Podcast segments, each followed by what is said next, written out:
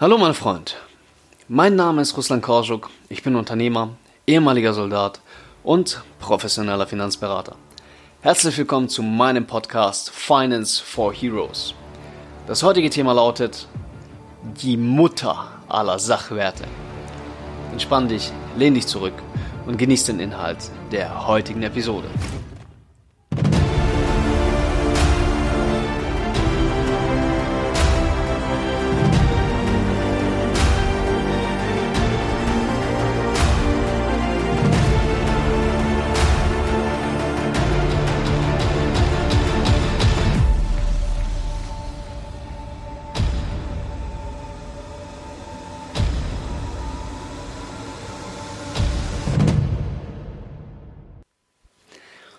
Ich habe mir echt lange überlegt, welche Parabel ich nutzen könnte, um das heutige Thema einzuleiten.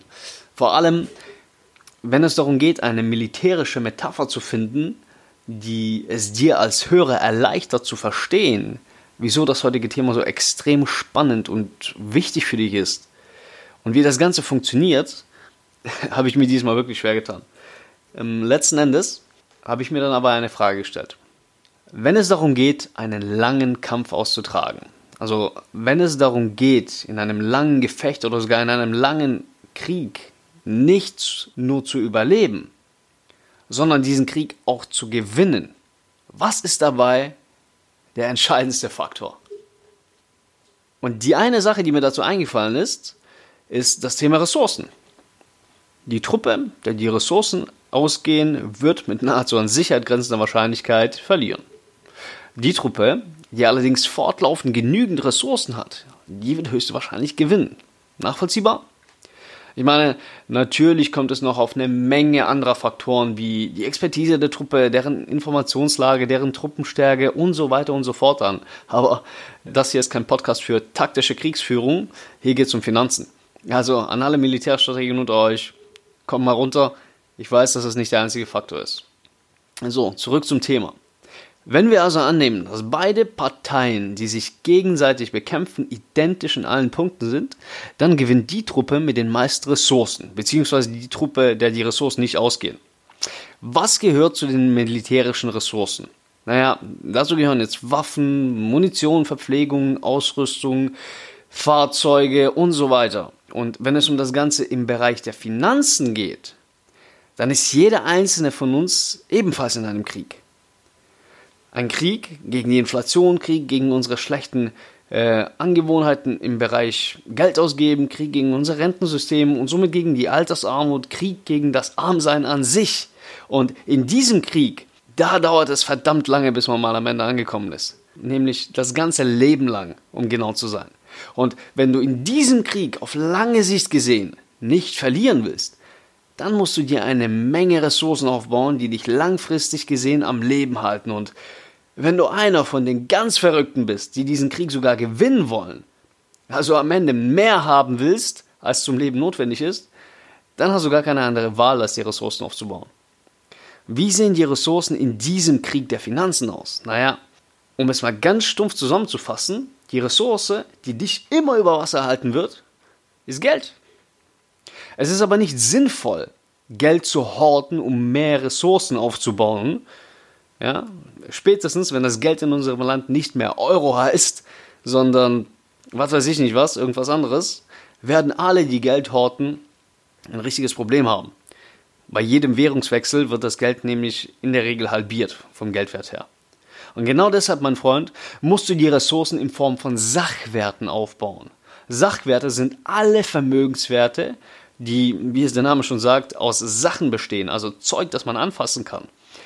Das sind dann zum Beispiel Aktien. Ja? Hinter jeder Aktie verbirgt sich nämlich immer ein Anteil an einem Unternehmen. Ein Unternehmen ist ein Sachwert.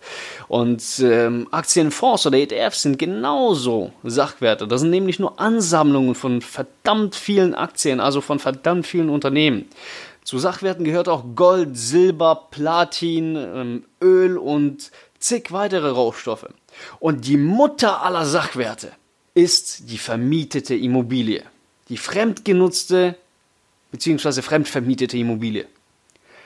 Also, das war jetzt eine scheiße lange Herleitung, aber ich bin fest davon überzeugt, dass der Aufwand dass sich gelohnt hat.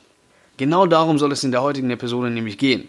Heute möchte ich mit dir mal darüber sprechen, warum es sich für dich als Soldat lohnt, in Immobilien zu investieren und ja, die Immobilien, die du kaufst, zu vermieten.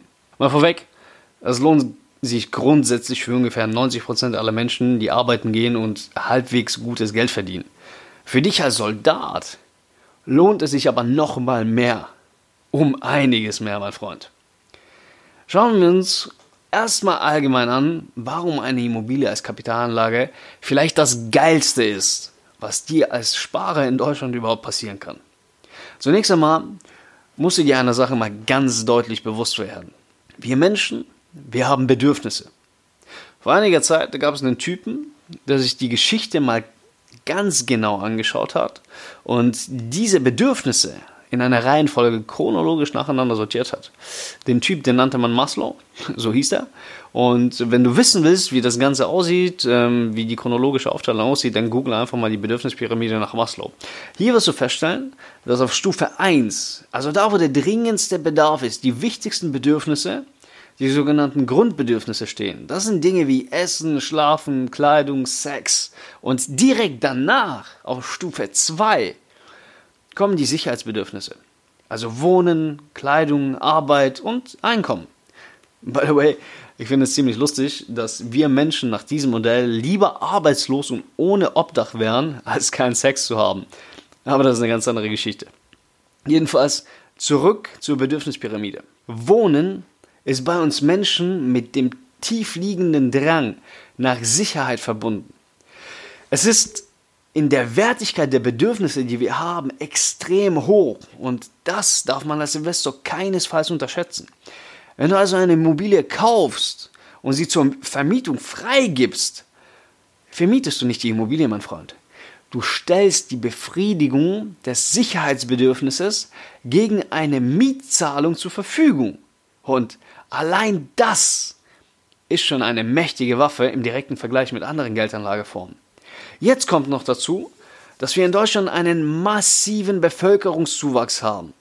Also laut aktuellen Studien leben in Deutschland zurzeit ungefähr 83 Millionen Menschen. Das sind ungefähr 200.000 Menschen mehr, als es noch im Jahr 2017 waren. Und das, obwohl es in diesem Zeitraum zwischen 2017 und heute wesentlich, wesentlich mehr Sterbefälle als Geburten gab. Das bedeutet also, dass diese 200.000 Menschen nicht Neugeborene sind. Das bedeutet, dass diese 200.000 Menschen, die nach Deutschland gekommen sind, neu dazugezogen sind. Erwachsene Menschen, die hierher gekommen sind. Jetzt mal eine Quizfrage an dieser Stelle. Glaubst du, dass diese Menschen auch irgendwo wohnen müssen? Oh ja, mein Freund. Und für meinen Teil bin ich sehr, sehr, sehr gerne einer der Menschen, die diesen Leuten Wohnraum zur Verfügung stellen können. Aber Moment mal. Warte mal. Es werden doch ständig neue Wohnungen gebaut, oder? Decken die den Bedarf nicht ab? Das wird sich wahrscheinlich der eine oder andere hier fragen. Die kurze Antwort darauf lautet Nein. Um den aktuellen Wohnungsbedarf bis zum Jahr 2030 zu decken, müssen in Deutschland pro Jahr ca. 400.000 neue Wohnungen gebaut werden. Das hat die Zeit neulich in einem Artikel veröffentlicht. Und das Problem an dieser Geschichte ist, dass, dass die tatsächlichen Wohnungen, die gebaut wurden im Jahr 2019, gerade mal knapp 285.000 waren. Und im Jahr davor sah es nicht besser aus. Und wenn die Politik sich weiterhin Spielereien wie das in Berlin gerade erlaubt, dann werden es nächstes Jahr garantiert nicht mehr äh, gebaute Wohnungen werden. Kurz gesagt, der Bedarf an Wohnimmobilien in Deutschland ist immens. Nicht überall. Auch in Deutschland gibt es die eine oder andere Gegend, in der kein Mensch leben will. Aber wenn du im richtigen Teil von Deutschland eine Immobilie besitzt und diese vermietest, dann hast du mit nahezu einer Sicherheit grenzender Wahrscheinlichkeit eine kleine persönliche Goldgruppe für dich. Immobilien werden ja schließlich nicht umsonst auch Betongold genannt. Und es kommt noch besser. Immobilien sind nicht nur unglaublich wertstabil, sie sind auch noch mega steuereffizient. Ohne zu übertreiben, ich bin fest davon überzeugt, dass Wohnimmobilien die steuereffizienteste Geldanlageform überhaupt sind. Bei Immobilien kannst du nahezu alles steuerlich geltend machen. Das beginnt schon bei der Abschreibung für anschaffungsnahe Aufwendungen, die sogenannte AFA. Da du Wohnraum zur Verfügung stellst, musst du diesen auch erhalten und dafür sorgen, dass das Ding stehen bleibt und dass man darin wohnen kann. Und weil du das tust, darfst du jährlich 2% auf den Wohnungswert steuerlich geltend machen. Wohnungswert bedeutet Kaufpreis abzüglich des Grundstückswertes. Du bezahlst äh, beim Kaufpreis nämlich eine Grunderwerbsteuer, und weil du nämlich auch ein Stück vom Grundstück kaufst. Und bei dem Grundstück, da kannst du ja nichts reparieren, nichts, äh, aufwenden, weshalb du nur den Wohnungswert abschreiben kannst. Wenn der Wohnungswert also 100.000 Euro beträgt, darfst du volle 2.000 Euro abschreiben. Jedes Jahr. Das bedeutet für dich, dass dein zu versteuerndes Einkommen einfach um 2000 Euro sinkt und du viel weniger Steuern zahlen musst, beziehungsweise in deinem Fall als Soldat einfach brutal viel Steuern zurückbekommst. Und wir reden gerade von nur einer Immobilie. Stell dir mal vor, wie das äh, aussieht, wenn du zwei, drei oder noch mehr Immobilien hast. Vor allem kannst du die Immobilie nach zehn Jahren auch komplett steuerfrei verkaufen. Das funktioniert so bei keiner anderen Geldanlage. Außer vielleicht Bitcoin. Die sind, glaube ich, nach einem Jahr steuerfrei, aber ähm, offiziell sind die auch noch nicht als Geldanlage zu werten und wie es sich in Zukunft entwickelt. Keine Ahnung. Ist aber auch ein anderes Thema für einen ganz, ganz anderen Tag. Wir stellen also fest, dass Immobilien im Vergleich zu anderen Geldanlageformen wirklich cool sind. Vor allem brauchst du im Vergleich zu anderen Geldanlageformen nicht einmal besonders viel eigenes Geld, um Immobilien zu kaufen. Du kannst nämlich das sogenannte OPM, so sagen die Amerikaner dazu, das Other People's Money nutzen, um in Immobilien zu investieren. Banken geben nämlich unheimlich gerne Kredite für Immobilienfinanzierung, weil das ein richtig gutes Geschäft für sie ist. Vor allem in der heutigen Zeit. Wir leben in einer Niedrigzinsphase. Das heißt, man bekommt das Geld fast geschenkt. Morgen gehe ich mit einem Kunden zu einem Notartermin, zu einer Be Beurkundung, der finanziert zwei Immobilien zu einem Zinssatz von 1,5 Prozent. Das ist fast geschenkt. Wie gesagt, für den Kredit bezahlst du Zinsen. Daran verdient die Bank wiederum Geld. Und wenn du dir die Kreditrate aus irgendeinem Grund nicht mehr leisten können solltest, gehört die Immobilie einfach der Bank. Dann verkauft sie das Ding und daran verdienen sie garantiert auch Geld. Die Banken wissen also, dass Immobilieninvestments in der Regel ein gutes Geschäft sind. Und bevor sie einen Kredit vergeben, prüfen sie natürlich auch die Immobilie und die Lage und wenn das Ding gefällt, kriegst du den Kredit. Wenn du also Immobilien kaufen willst, brauchst du nicht besonders viel eigenes Geld. Und wenn du als Soldat noch mehr als vier Jahre Dienstzeit hast, dann brauchst du genau genommen gar kein eigenes Geld. Du kannst die Immobilien kaufen und diese vermieten, ohne auch nur einen Cent selbst auszugeben. Klingt unmöglich, aber es funktioniert. Ich habe selbst bereits zweimal so gemacht. Und es gibt eine Sache, die Immobilien im Vergleich zu anderen Geldanlageformen nochmal hervorheben. Alle Geldanlageformen haben nämlich eine Sache gemeinsam. Du bist der Einzige, der da reinspart. Also von deinem sowieso schon doppelt und dreifach versteuerten Einkommen musst du jetzt noch einen Teil wegnehmen und ihn zur Seite sparen. Plus, du kämpfst gegen die Inflation. Wenn du also, sagen wir, in einen ETF-Sparplan sparst, erzielt auf die Jahre gesehen gut 6% Rendite, wenn du einen vernünftigen Sparplan hast, beziehungsweise eine vernünftige ETF-Auswahl getroffen hast. Und von diesen 6% musst du aber noch die Inflation und die Kapitalertragssteuer abziehen, dann hast du die reale Wertentwicklung. Bei Immobilien ist die Inflation dein Freund. Nehmen wir mal an, du kaufst eine Immobilie für 100.000 Euro. 100.000 einfach nur, weil es leicht zu rechnen ist. Und finanzierst den Betrag mit einem Zinssatz von 1,5 Prozent. Die Inflation, die von der EZB langfristig angestrebt wird, beträgt allerdings ca. 2%. Das heißt wiederum, deine Schulden werden Jahr für Jahr um ca. 2% weniger wert. Selbst dann, wenn du gar nichts an die Bank zurückzahlst. Und das Lustige daran ist, dass der Wert der Immobilie in diesem Zeitraum in der Regel noch steigt, wenn du alles richtig machst. Und dann ist dann noch die Sache mit dem Mieter. Die 100.000 Euro zahlst du nämlich nicht alleine zurück, Du holst ja einfach einen Helfer mit ins Boot, der dir dabei hilft. Deinen Mieter. Bei einer optimalen Immobilie zahlt der Mieter die komplette Kreditrate an die Bank zurück. Also Zins plus Tilgung. Und in manchen Fällen bleibt für dich sogar noch was übrig. Das nennt man dann positive Cashflow. Mein Freund, das war heute nur ein kurzer Einblick in die Welt der Immobilien. Um alle Vorteile von Immobilieninvestments ausführlich beleuchten zu können, müsste ich vermutlich einen eigenen Podcast dafür aufnehmen. Das ist aber gar nicht Sinn der Sache. Sinn der Sache ist es, dich wach zu rütteln und dir zu zeigen, dass es eine echte, sinnvolle und vor allem machbare Lösung für dich sein kann. Denn ich bin fest davon überzeugt, dass dir das so noch niemand gesagt hat. Und genau deshalb habe ich ja Finance for Heroes gegründet, um dich darauf aufmerksam zu machen und um dir die Möglichkeit zu eröffnen, das überhaupt zu tun. Wenn du es nämlich so machst wie alle anderen, dann wirst du die Bundeswehr verlassen und hast ganz genau gar nichts auf der Seite.